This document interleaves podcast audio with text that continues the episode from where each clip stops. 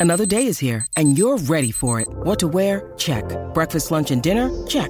Planning for what's next and how to save for it? That's where Bank of America can help. For your financial to-dos, Bank of America has experts ready to help get you closer to your goals. Get started at one of our local financial centers or 24-7 in our mobile banking app.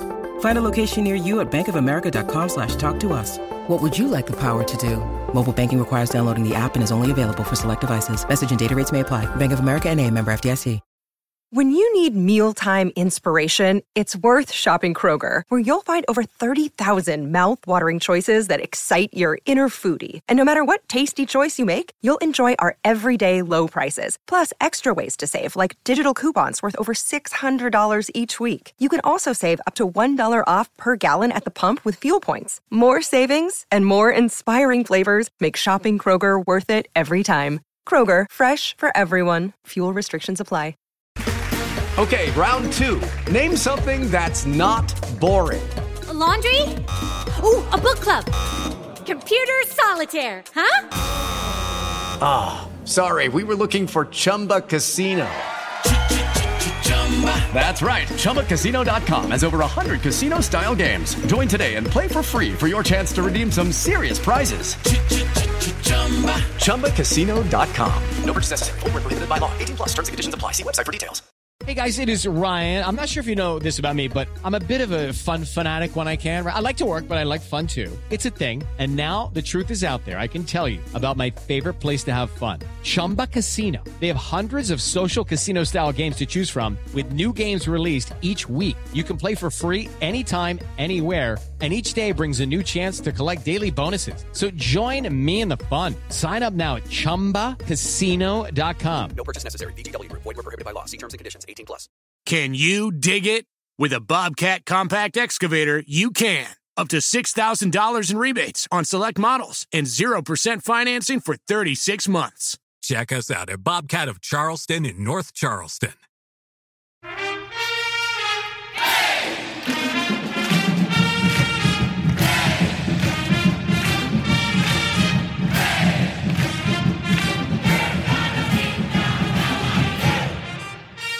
Happy June, Duke fans. Welcome to episode 518 of the Duke Basketball Roundup. I'm Jason Evans, here for your listening pleasure. We're going to be talking a little bit about the upcoming sophomore seasons that we expect from some of the uh, some of the Dukies uh, on our squad for next year who are we are hoping going to have very very good sophomore seasons. Before we get to that, we got some news, some stuff that's happened in the past couple days regarding recruiting and regarding a beloved former Dukie Joining me to talk about all of it is Donald Wine and Sam Klein. Sam, how you feeling today? Uh, not camping anymore, so uh, much better rested than I think the last time we spoke, and of much clearer head. So that's uh, that's great, and uh, looking forward to talking a little bit about sophomore seasons. You got me, Jason. I'll I'll tell the people uh, before we get to that topic that you got me really jazzed up to uh, to discuss this one and uh, I just want to say before we get into college basketball news or, or, or Duke news that uh, guys, I think Nikola Jokic, good basketball player. I go out on a limb there. He's okay. Huh? Turns out, yeah. Uh, yeah. My, I, I, don't know if I could call them my Denver Nuggets. Uh, former former Denver resident. Uh, my Denver Nuggets just absolutely pasted the Heat the other night. So man, really good. Yeah, I, would I would make them the favorite to uh, to hoist the trophy at the end of the season. I'm not going out on a limb there to say that. Donald That Blanc, is a hot take. Yeah, exactly. we make hot takes here. That is not a hot take. Uh, Donald Wine, how are you doing today? I'm doing good. I just want to shout out a few of the non Duke basketball sports that are out there right now. Duke softball got to the super regionals, a very fantastic season for them. Duke men's lacrosse got to the title game. Unfortunately, they lost in the title game but had a very, very strong season. Duke baseball starts this weekend in the NCAA tournament. They've been doing well this season. Duke Sevens at the at the soccer tournament out in Raleigh, they just won. We're we're doing a bunch of stuff. The K Academies this weekend. Like, I love the fact that there's just so many random things going on that are Duke related or Duke ancillary uh, that we can talk about. But I also enjoy the fact that we do have some basketball news in the you know the first weekend of June to discuss. Yeah, and actually, you know, I, I want to follow up on one thing you mentioned, uh, the K Academy that is going on right now. It is worth noting that all four of the incoming freshmen for Duke are on campus for this. They are taking part in K Academy. Uh, you know, I don't even want to say it was a rumor, but there were some Duke fans out there in the universe who were, you know, over the course of the past few weeks, a little bit worried. Maybe when when Jeremy Roach announced he was returning to Duke, there were some people out there who were like, "Ooh, I wonder if." You know, one of the Duke guard recruits is going to be worried about playing time or something like that. I think you can now put any of those worries completely to bed because all these guys are officially on campus. They haven't enrolled in classes, I guess they maybe they've enrolled. They haven't started taking classes in the summer session. They'll probably start doing that in just a couple weeks. But I, I think at this point, we know what the roster is going to be for the Duke Blue Devils next year. It is worth noting we've talked on this podcast about Ernest Udeh. He he went ahead and committed to TCU. He is not going to be attending Duke. We spoke about that a little bit on the past couple podcasts. I think we, but but I I, I think we now know all the players who will be in a Duke uniform next year. One observation from the images from K Academy, I initially thought when I saw the pictures the other day that Tyrese Proctor has, had cut his hair. It looks like he's just braided it. So I think it's just down and waiting to be returned to its uh, to its illustrious state. So um, hey, it's the summertime. You, you, not you the crisis the time to, to experiment. Absolutely, absolutely. Everyone can do the weird Paolo Banchero, uh, Wendell Carter hair thing, um, as long as you as long as you come back sometime. But speaking real a, quick, speaking speaking from a, of a place of, uh, of of knowledge on this, as someone who has a ton of hair on top of his head. Also, real quick, again, another side note: Duke football. All the freshmen are on campus this weekend as well. They're starting to move in, so it's it's becoming that time where you know, Jason, hopefully in a few weeks we start to get some of these, you know, you know, super top double secret probation type of, you know, workout videos that we like to get during the summer. Oh, the other fun stuff. The other fun image from K Academy that I like, there were a lot of great pictures. So if you're, I mean, I don't know why you wouldn't be following Duke men's basketball on social media at this point, but I liked the picture of Coach K sitting with Danny Ferry and Quinn Snyder, just you know, like the execs off to the side, sort of doing doing their own thing. They can't be bothered to be like on the court anymore. You know, those are they're. they're I'd love to do guys. this. They're, they're not on the court guys. Just, I'd love to go to K Academy just once. So if you are are trying to sponsor three guys who probably can't play basketball as well as they did in their in their good days, DBR podcast at gmail.com. We'll we'll either we'll do whatever you need us to do. But next year it'd be nice to to try and do this, or and it didn't even have to be next year, but once. I'll even train for it. I would I would go just to hang. You don't have, you do not no one wants to see me play basketball. I don't want to see me play basketball. And frankly, like I don't want to play basketball. Um, but if someone wants to sponsor me just to go and hang and talk to people, I'm I'm game for that. I, I will freely admit that as I was looking at the photo, uh, the the big class photo, which is all the all the recruits, all the players, uh, all the former players, the coach K, all the former all the coaches, and then all the guys who are there at K Academy you can tell it, there's a difference. there are a bunch of guys, bunch of guys who look like us, short, unathletic, and then there are a bunch of tall, super athletic looking guys. Uh, yeah, there's a huge difference. By the way, the thing I noticed in the K Academy photo, the big class photo, like I said, that looked like it had a hundred plus people in it, was that Coach K was right there, front and center in the very middle, and standing right next to him, literally place of honor, was friend of the podcast, Kenny Dennard, the dog was was there like literally right next to K. No one had a better, you know, angle in that photo than Kenny Dennard. Kenny knows he plays the PR game beautifully. I feel like he he's got seniority rights too. He can just be like, yeah. look, look here. Class, you know, I was I was I was on the 78 team. Move. Like right. I've known this guy longer than anybody else. K Academy, I've mm-hmm. known longer than anybody else. Exactly. I All went guys. to the final four before many of you were born. Yeah, exactly. Even some of the guys who are attending K Academy, paying to be there, were not born when Kenny Dennard went to the Final Four. All right, gentlemen, let's let's get to a little bit of news that we have that we wanted to talk about. First thing first, Wojo on the move. Actually, not really on the move. He's on the move in terms of job, but not in terms of cities. Uh, it, apparently, Wojo has been living for the past couple years in the Salt Lake City area, and he has now been hired to coach. He is the new head coach of the Salt Lake City Stars. They are the Utah Jazz's G League affiliate. Wojo's been wanting to get into the pro basketball game uh, for the past couple years. He obviously, you know, was connected and knows Quinn Snyder very well. Quinn has been unbelievably successful in pro basketball. Uh, coached coached the uh, the Utah Jazz for several seasons. Is now the coach of my Atlanta Hawks. Anyway, Wojo making his move into the pro basketball game as the uh, uh, head coach of the G League affiliate of the Utah Jazz, the Salt Lake City Stars. Uh, Utah's apparently very encouraged and excited about his ability to teach those guys. That is the primary job of a G League coach. More than winning, it is developing players. Donald, what's your feelings about uh, Wojo getting in this spot? I think it's a great move because I think a lot of people don't realize that the the G League path is actually a pretty viable path when it comes to showcasing yourself as a coach, not just to you know the college ranks, but also to the NBA. Jason, you just mentioned Quinn Snyder. Quinn Snyder is a guy who, when he left Missouri, he ended up coaching in the G League for three seasons with the Austin Toros. Then from there, got an NBA assistant job, moved from there, and then he became the Utah Jazz coach for for eight seasons before, uh, like you said, now he's with the Hawks. So this is the path that he can you know use to kind of showcase himself as well, and also again show that he can work with developing young players because a lot of these players in the G League are guys trying to make it to the next level, trying to make it to the NBA and get that shot. So he's a guy that you know if he's teaching and developing these guys to get them to a point where they're ready to play for the Utah Jazz or for any other team, then he's going to get some looks as well uh, for an NBA staff. And as as we've seen in this offseason, these NBA coaching staffs turnover quite frequently and and and they're very volatile. So uh, the the coaching the coaching carousel, uh, he can join that if he does well here. So I wish him the best of luck. This is a great move for him.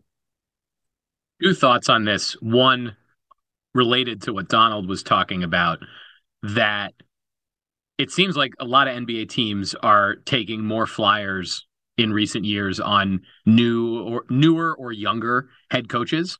Um, we see a number of them going deep in the playoffs now. Guys who are like only in their 30s and 40s. You, you, it turns out like you don't need George Karl and Gregg Popovich and, and all these older coaches everywhere. There's lots of younger coaches who are who are getting big opportunities in the NBA. So to Donald's point, wouldn't be surprised if you know if Wojo does a great job uh, in Salt Lake City that either he you know like I don't know if he he would ever if he would get called up specifically for Utah or if there are other jobs out there for him.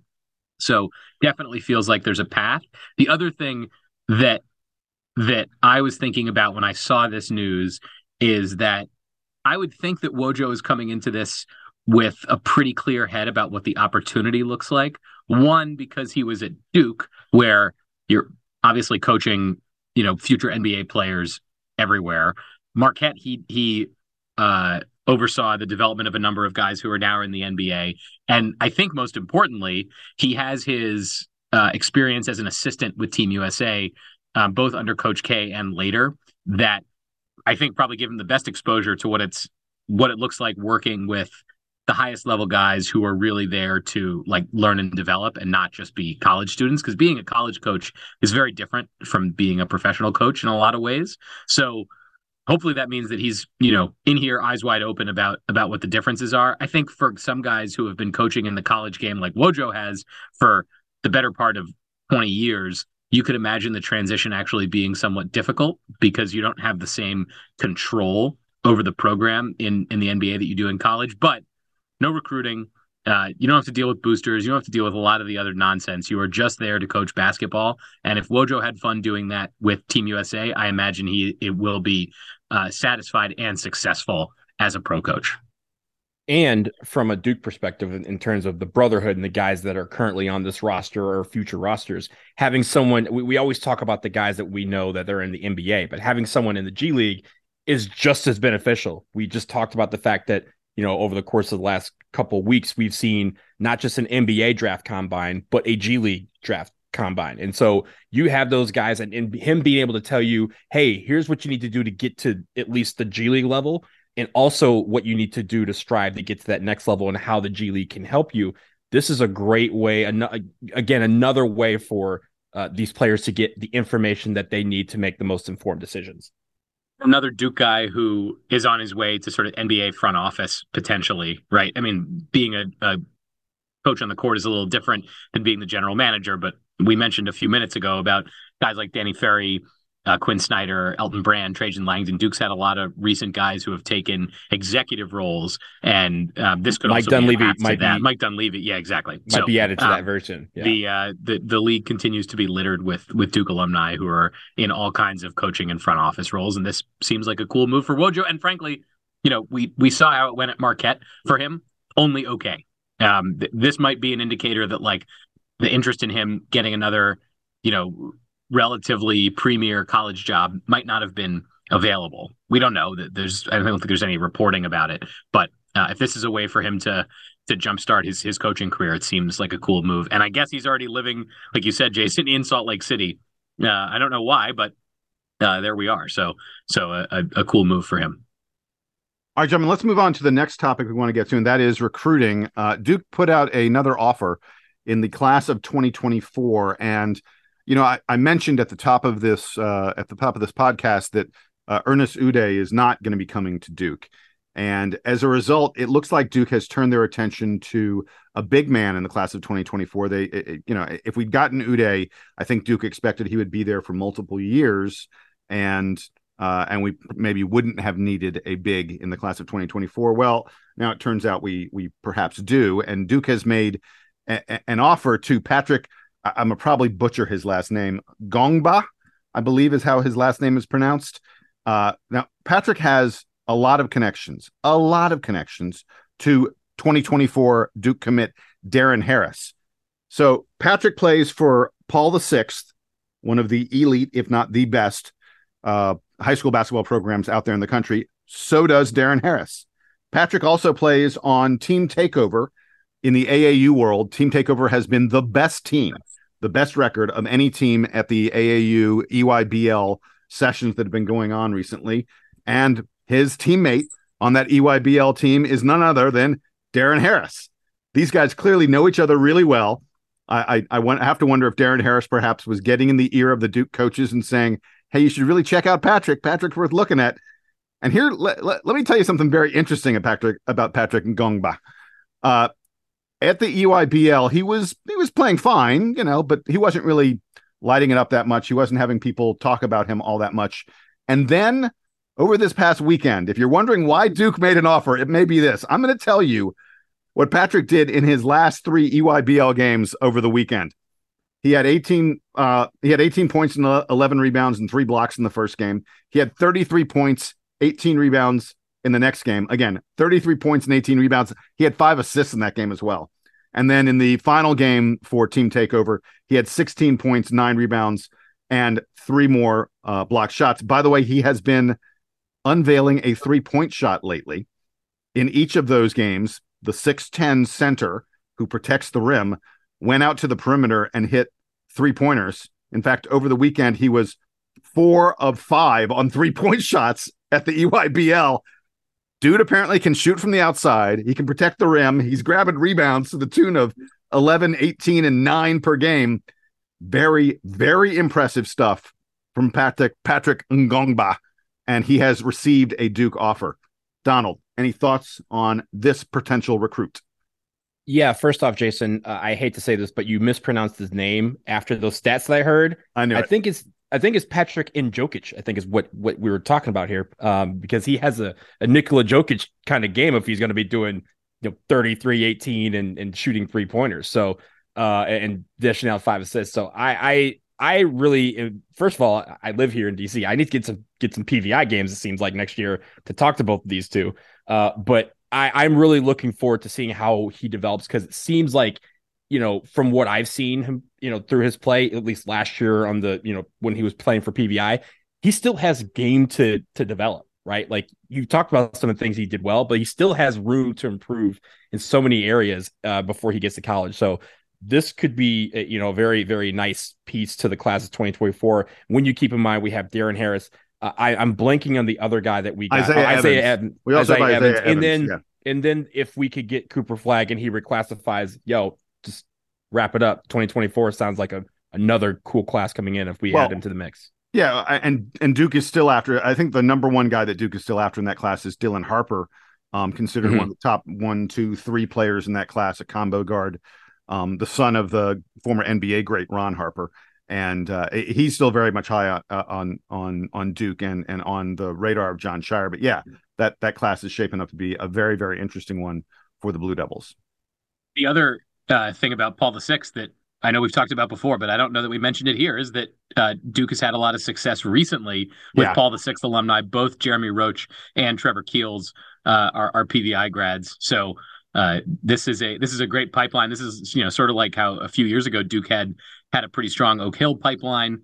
Um, they've you know they, have done this with with a few programs uh, over the years. And just the DC pipeline in general. Yeah, like the number of guys exactly. coming out of DC over the last decade has been. Yeah, it's it's uh, Jason. You've said it, and I've said it on this podcast. It's you know that league is probably the best high school league in the country, and we're being very successful at grabbing guys out of that. You know, out of those leagues.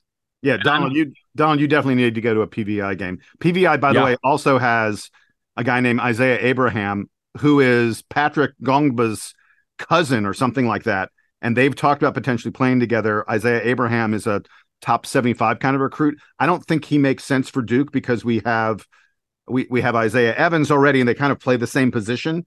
So so he doesn't really fit, but uh, that, that's basically three, you know, top 50, top 75 guys playing in the same one team. high school. Wow. I mean, PVI is ridiculous. Isaiah Abraham's nickname is not the forefather then I don't think I can watch basketball anymore. I love it. I, I, I, know I know a place that I know a place where he could be named that. It, you know, Cameron Crazies are good at coming up with stuff like that, and we don't have to come up with it. We just gave it to him. I, I, there you go. That's that's my contribution. I'm done. But uh, one other note on on Ngongba that that uh, I just wanted to sort of observe is when I look at his recruiting ranking right now, uh, 247 says that he's the 64th best recruit in the country. He's, he's currently listed as a four star. I imagine that that's an old number and that uh, and that updated rankings will reflect a a much better ranking for him. Uh, looking at his offer list, Duke is obviously going to be like, you know, one of the three or four crown jewels of any uh, high school basketball player's offer list but he's got a pretty long list already of top programs with others that seem to be interested and just waiting to offer. So uh, this is a guy who is primed for the for the Duke bump in his in his recruiting ranking and yeah, it does feel like there's a there's a very clear spot for him next year. Like you were saying, Jason, if Duke doesn't have a dominant center on this team, Ryan Young will leave at the end of, of next year because he'll be out of eligibility. Uh, Ngongba, I guess technically would be competing with Christian Reeves, but he's if he's a real, uh, you know, if he's a real both ends of the floor top tier center like this, then he should have no problem getting minutes anywhere. So definitely an exciting guy. And yeah, Donald, I'm looking forward to the reports live uh, from Fairfax next year. yeah, Donald, we got to get you over there. All right, we're going to take a quick break. When we come back from the break, we were talking about this at the top. Be ready. I'm about to give you the top 10 sophomore seasons in Duke history. And we're going to talk a little bit about whether some of the guys who are upcoming sophomores at Duke, whether they may be primed to jump into that list of the top 10 sophomores in Duke Blue Devil basketball history. That's coming at you in just a moment.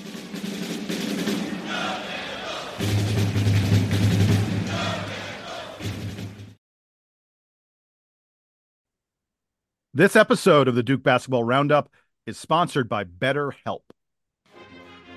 Springtime is the season that's supposed to feel like a new beginning. We have better weather, and it feels like everyone gains a boost of energy. However, for many, leaving winter behind doesn't always mean that their mood lightens up with the extra sunlight. We all carry around stress, and that stress can build as more events get added to your calendar. That's certainly true, Donald. And with the amount of social gatherings increasing with the improving weather and more daylight, there's more pressure to be on when you're interacting with family, friends, coworkers, even strangers, even when stress has you a little bit down. And for some, getting advice from a therapist can help you tackle some of that stress without affecting you or the people you care about. That's what BetterHelp is all about. It's entirely online and it's designed to be therapy that's convenient, flexible, and suited to your schedule. You just fill out a brief questionnaire and get matched with a professional licensed therapist. And you can switch therapists anytime you want. So if you're thinking of starting therapy, give BetterHelp a try and find your social sweet spot. Visit betterhelp.com slash Duke Roundup today to get 10% off your first month. That's BetterHelp, H-E-L-P dot com slash Duke Roundup.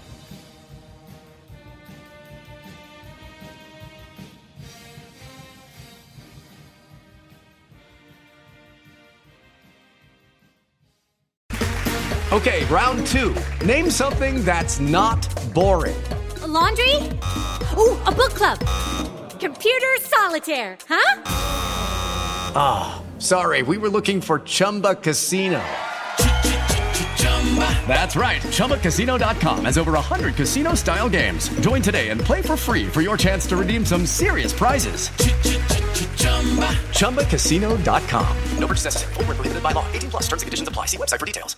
Hey guys, it is Ryan. I'm not sure if you know this about me, but I'm a bit of a fun fanatic when I can. I like to work, but I like fun too. It's a thing. And now the truth is out there. I can tell you about my favorite place to have fun Chumba Casino. They have hundreds of social casino style games to choose from, with new games released each week. You can play for free anytime, anywhere. And each day brings a new chance to collect daily bonuses. So join me in the fun. Sign up now at chumbacasino.com. No purchase necessary. Group. Void were prohibited by law. See terms and conditions. 18 plus.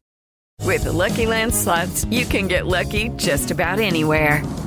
This is your captain speaking. Uh, we've got clear runway and the weather's fine, but we're just going to circle up here a while and uh, get lucky. No, no, nothing like that. It's just these cash prizes add up quick. So I suggest you sit back, keep your tray table upright, and start getting lucky. Play for free at LuckyLandSlots.com. Are you feeling lucky? No purchase necessary. Void where prohibited by law. 18 plus terms and conditions apply. See website for details.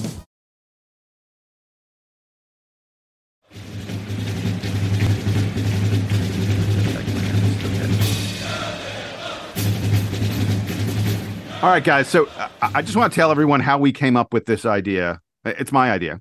I'm going to go ahead and and take the credit for this one. It may be a good idea, maybe a bad idea. I don't Jason, know. that, that was Jason. You had to be like, oh yeah, you know, we had to come up with a story. You're just like, let me tell you how we did this. I did it. Like, you had to Well, no, the but- story, I- man. I'm not going to take credit for Jason doing the homework here. Yeah, right. I, here's what I was thinking. We are all excited. Everyone is talking about Duke as a you know national championship potential team next year. We're excited because Duke is bringing back four starters, but we're really excited because we're bringing back three guys who each considered the NBA draft as they're out of their freshman year, and these three potential one and done players all decided to return for their sophomore season. Obviously, we're talking about Flip, Proctor, and Mitchell. And it got me to thinking. I was like, wow, sophomore seasons. I wonder who's like the best sophomore ever at Duke. And I want to be clear. I'm not talking about, you know, who went on to maybe have the best season later on in their career.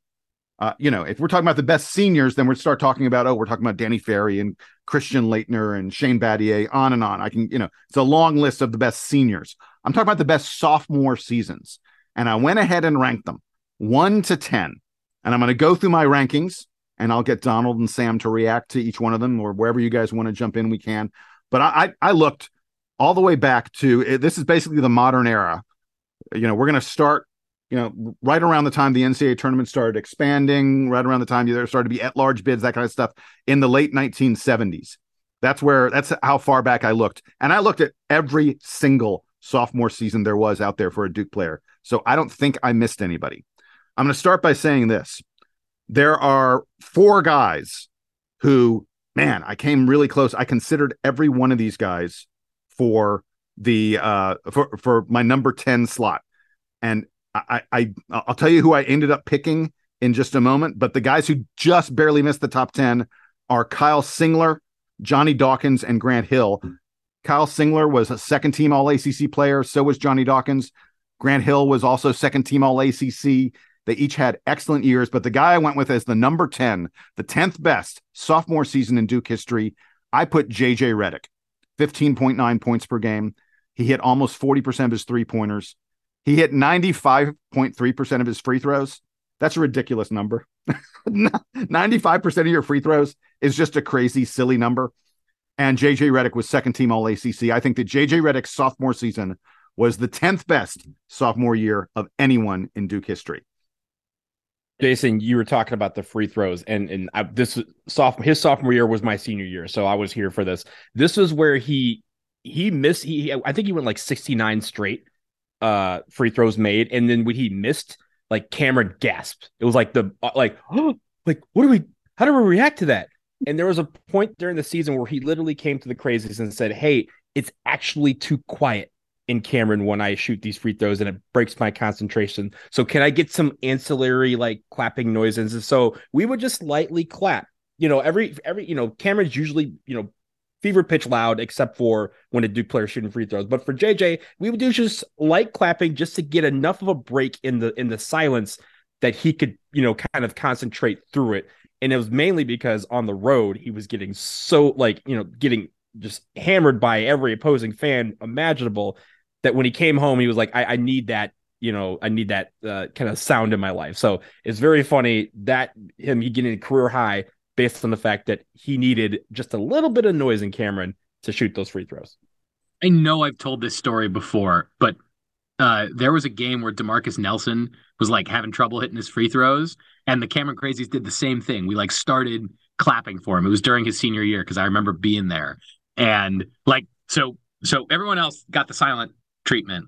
But when when Demarcus Nelson would shoot free throws, we'd be like, "All right, Demarc, like come on!" And uh, then I guess he started making free throws. I'd have to go back and check what what game it was. But uh, anyway, let's get to the let's get to the to the main list here. Yeah. Okay. So like I said, uh, uh the the guy who comes in as my number ten is JJ Redick. Number nine is Matthew Hurt.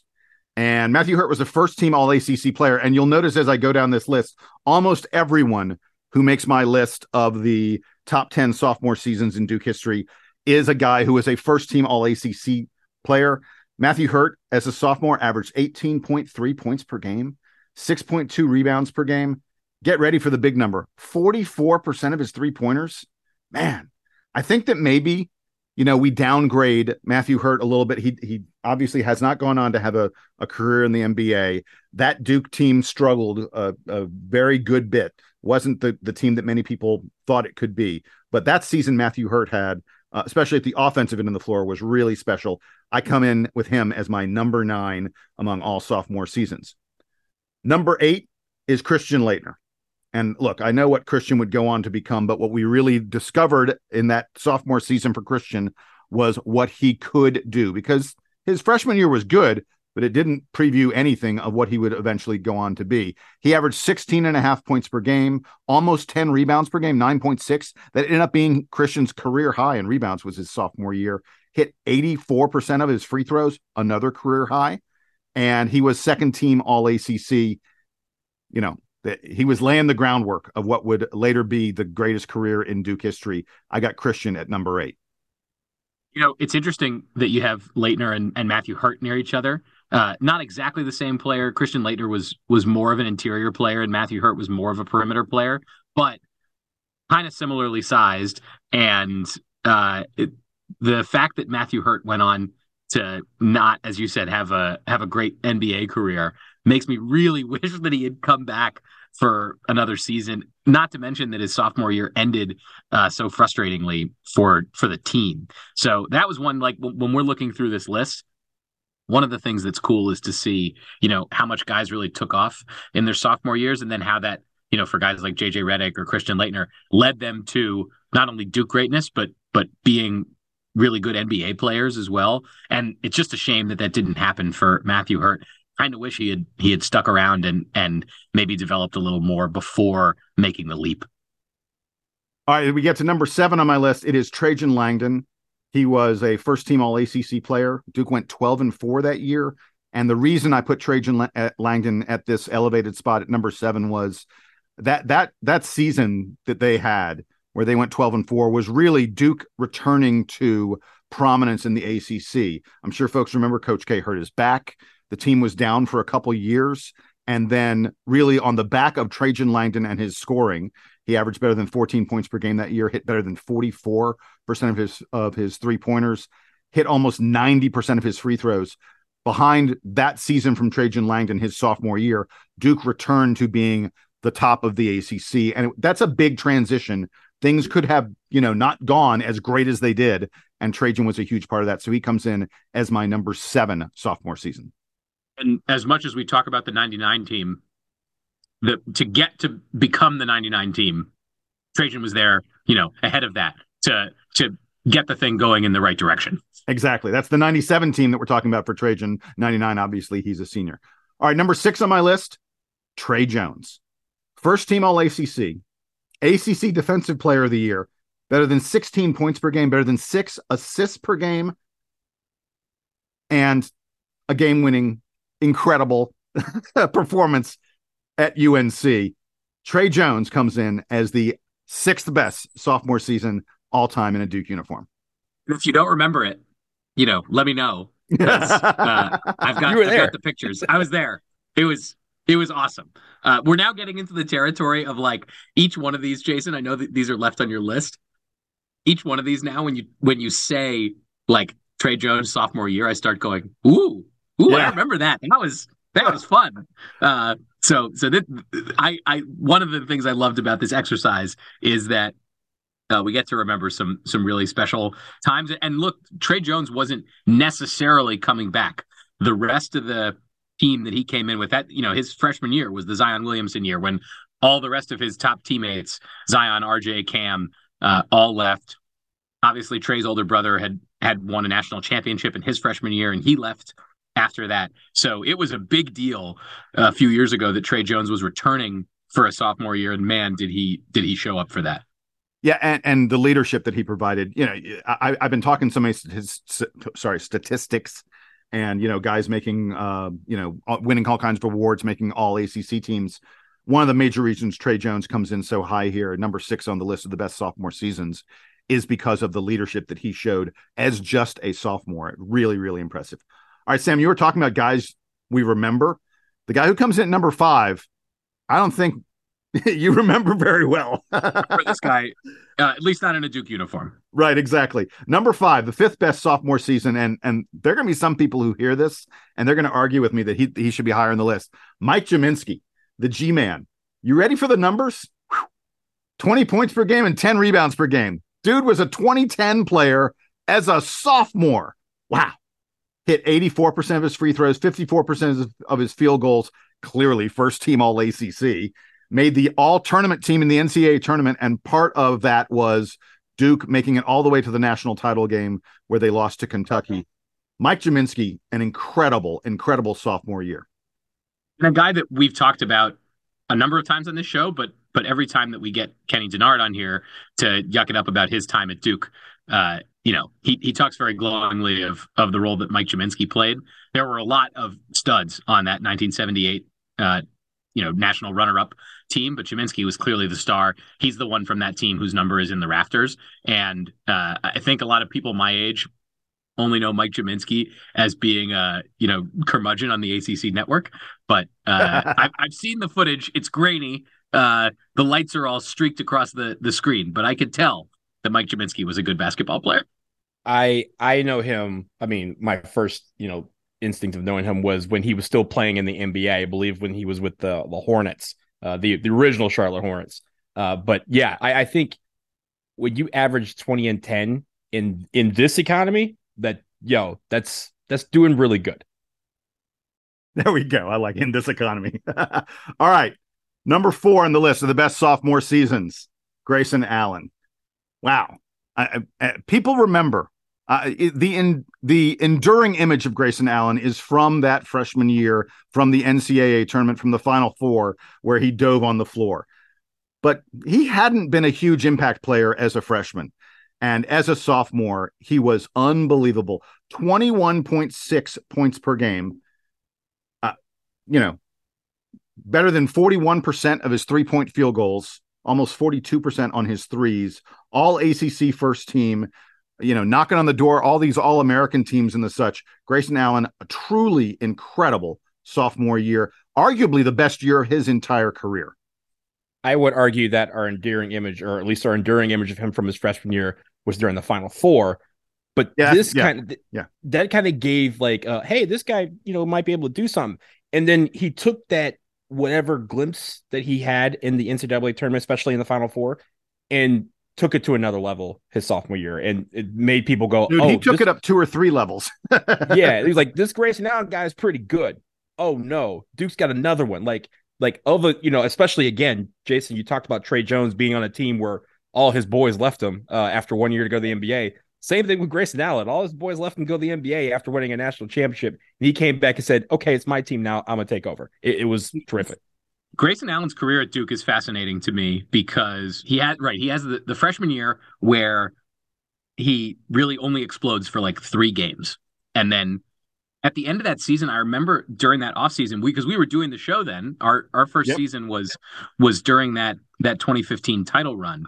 And in the offseason there was all this talk about oh grayson allen's going to be the star of the team next year. And i remember saying like i hope that happens but like we only really saw that for like you know 60 minutes this year, or like or like 80 minutes of the season. Um, like I hope he comes back and is amazing, but it's not guaranteed. And then he completely blew away my expectations. And then unfortunately, he wasn't able to like follow it up in either his junior or his senior years as well as as he did in his sophomore year. Jason, you said it's probably his best season.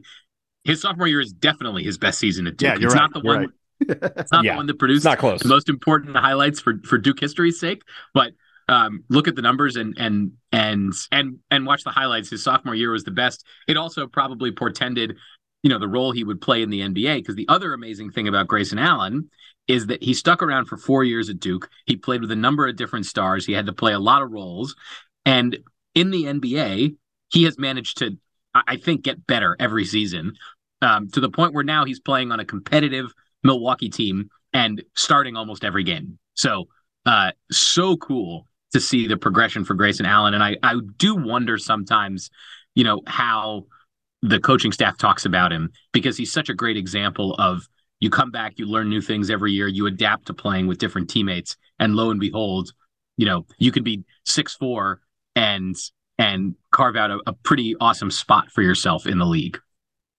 All right, we're down to the final three, and I, I think if you asked other people to like put together this list, I'm not sure without looking at the stats and really thinking about that people would go to the guy I've got at number three this high in the list. But when I talk to you about him, you're going to go, yeah, you know what? That's right. Luke Kennard. Luke Kennard's sophomore year was ridiculous. Almost 20 points per game, 19 and a half points per game. Hits almost 44% of his threes. And remember, dude only hit 32% from three point range as a freshman and comes back, hits 43.8% from three as a sophomore. Uh, You know, 86% of his free throws, first team All ACC, second team All American, ACC tournament MVP. A lot of people forget about that. Look, folks look back on that team and they go, Jayson Tatum, Jayson Tatum. I'm sorry. As good as Jayson Tatum is in the NBA, and he showed some great glimpses of it in in, uh, in college for his one year. Luke Kennard was the best player in that team, no question about it, and uh, absolutely deserves being in this spot at the as the third best sophomore season in Duke history. when we are looking ahead to this season and at Kyle Filipowski, I would like to think about Luke Kennard's development because you mentioned Jason. The big thing about Luke Kennard's sophomore year is that he went from a below average three point shooter to a great three point shooter in one offseason. And it was like he came back and immediately was this good. Kyle Filipowski should be watching the tape on that because if there was one thing that we said throughout the year about Filipowski, you know, um, tons of of great development from him, great rebounder, uh, great scorer, et cetera, et cetera. But looking ahead to this coming year, the one thing that he really clearly needs to improve on is the three point shooting. So uh, I hope he gets whatever the the the Luke Kennard magic was uh, to to turn into a great three point shooter as a sophomore, which I think we all think he is capable of. look, his shot was all water through the entire from anywhere, right? It was it was amazing because and the funny thing is, guys, we talked about him as just a prolific scorer, right? Like he could score in any kind of way. Let's I mean, it's not like he was yamming over people, but he could, I mean, he could dunk, he could lay it in, he could drive the lane, he can shoot from you know the perimeter, he could shoot from three point, he could shoot when he got off the bus, he could shoot from the free throw line, and he's and he was just his his shot was just wet from all those places. It was so fun to watch him play because whenever he got the ball, whether it was with you know 1932 left on the clock in the first half or with two seconds left in the game, you knew that that man was shooting the ball, it was it was going in, and it just felt that it was great to see a, a guy who you know made such an improvement, but also was just he was the guy was like, look, I'll take the ball. I want the ball in my hand, so let's go. And and it was fun to watch him. That's a that's a great pick for number three. Yeah, and and somewhat like Grayson Allen, you know, the guy that we had uh, at number four, both Luke Kennard and Grayson Allen progressed so much from their freshman to sophomore season. They are probably the two textbook examples of guys who showed glimpses as freshmen and then suddenly became absolute ridiculous studs as sophomores. All right, there are two more guys left in the list. And these are the only two sophomores in Duke history to win National Player of the Year. The guy who comes in at number two is Jay Will. 21.6 points per game, better than six assists per game, hit almost 43% of his three pointers. The National Association of Basketball Coaches said he was the player of the year. He won a ring with the 2001 Duke Blue Devils. Jay Will had the second best sophomore season of anyone in a Duke uniform. Donald, talk about it first because you know this team as well as anybody. Yeah. Uh, I think Jason of your list, and I know we haven't talked about the number one guy, but I think people know who who was going to be. So I'm going to say that the only one on your list to win a national championship in his sophomore year with some of these numbers. So, uh, look, JJ was a star among stars on that team. It, it's it's incredible on a, on a senior a team that had seniors, juniors, sophomores, and freshmen contributing. He was the he was one of the stars of them all, and it's it's hard to uh look back on that and not go like, "Yo, how is he not number one?" I understand why the number why who you who you're gonna say number one is, but for me, like, man, that JJ or that J Will season was so special, and for him to follow it up with probably even a better season uh the year after, um, is just is simply incredible. What I, I mean, how many national players of the year come back to school? That's what this exactly. man did. Yeah. so yeah, it, it was it was a very special year.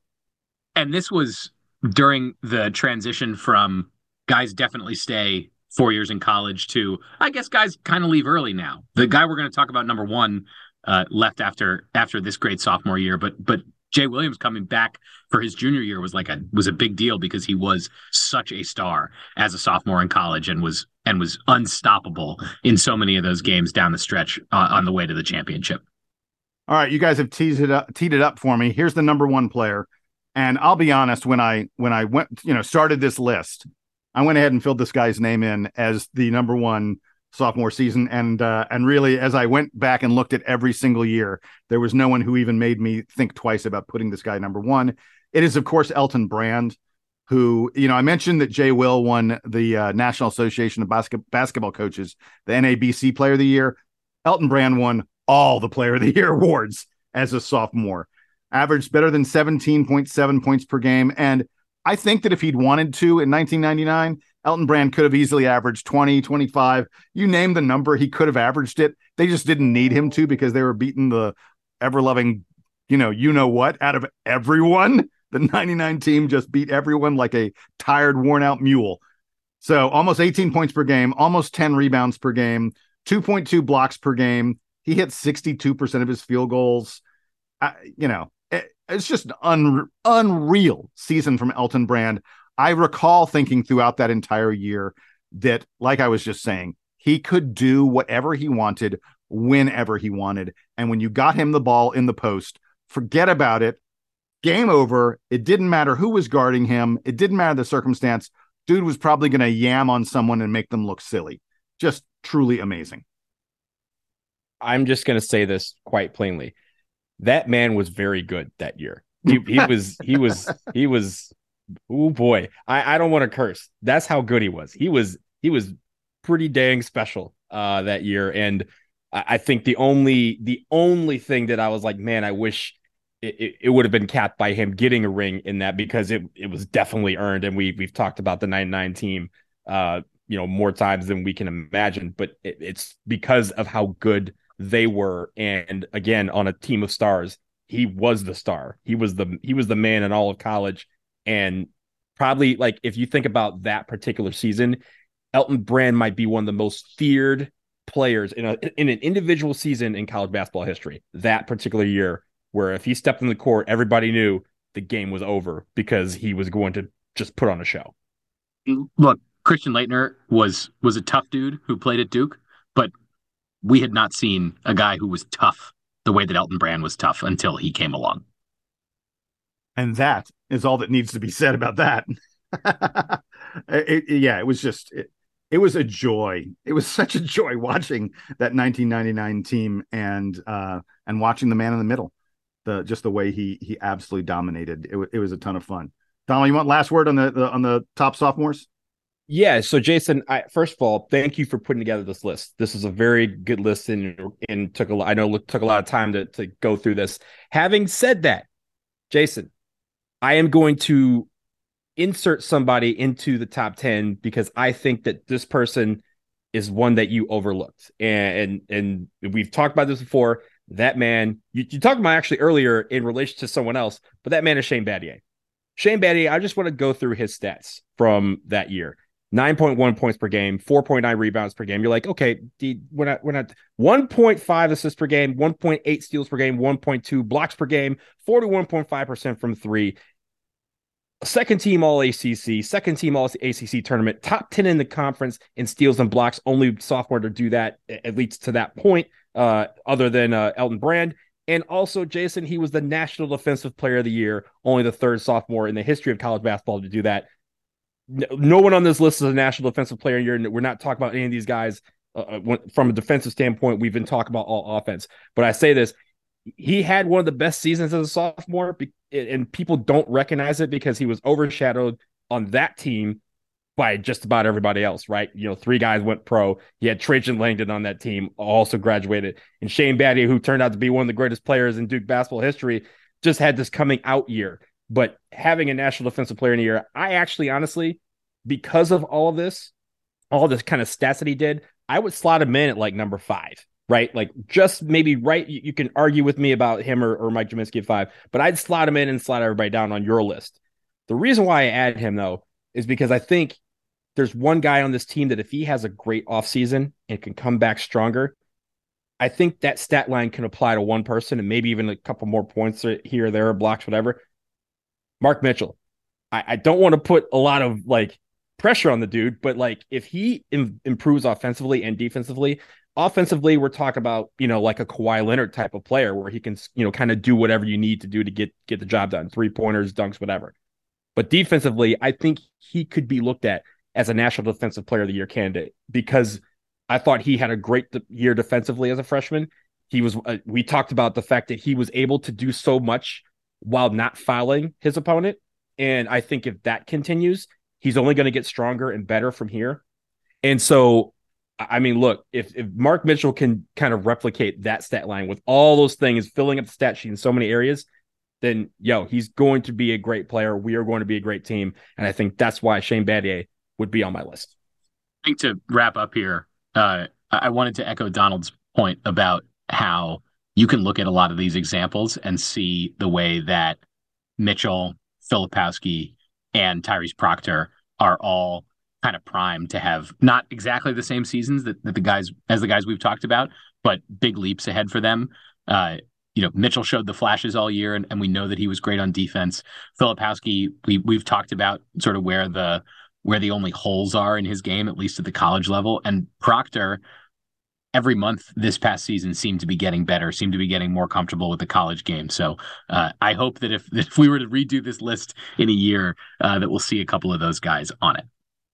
Uh, yeah, amen. I mean, the, the, one of the reasons I did this was I was like, yeah, it'd be really interesting to see if if we get one of these guys who who busts into the top 10 it'd be it'd be very exciting because all these guys had all the guys in the top 10 and, and the couple others that i mentioned after you know who just barely missed my top 10 had really special sophomore years that's what we're expecting from uh, one two maybe all three of the big sophomores coming on for duke next season hey uh, folks, you may think my list, you know, Donald inserted Shane Battier in there at number five. You may think my list is complete bunk. You may think I'm crazy. I would love to hear from you about that write to us at dbrpodcast at gmail.com. Be sure to subscribe and like the Duke Basketball Roundup. That way you can get this podcast every time the moment it hits your feed. For Donald and Sam, I'm Jason. Thanks so much for joining us. We're going to have some NBA draft preview stuff coming up for you very, very soon. But, but until then, here's the Duke Band to play us out and take us home.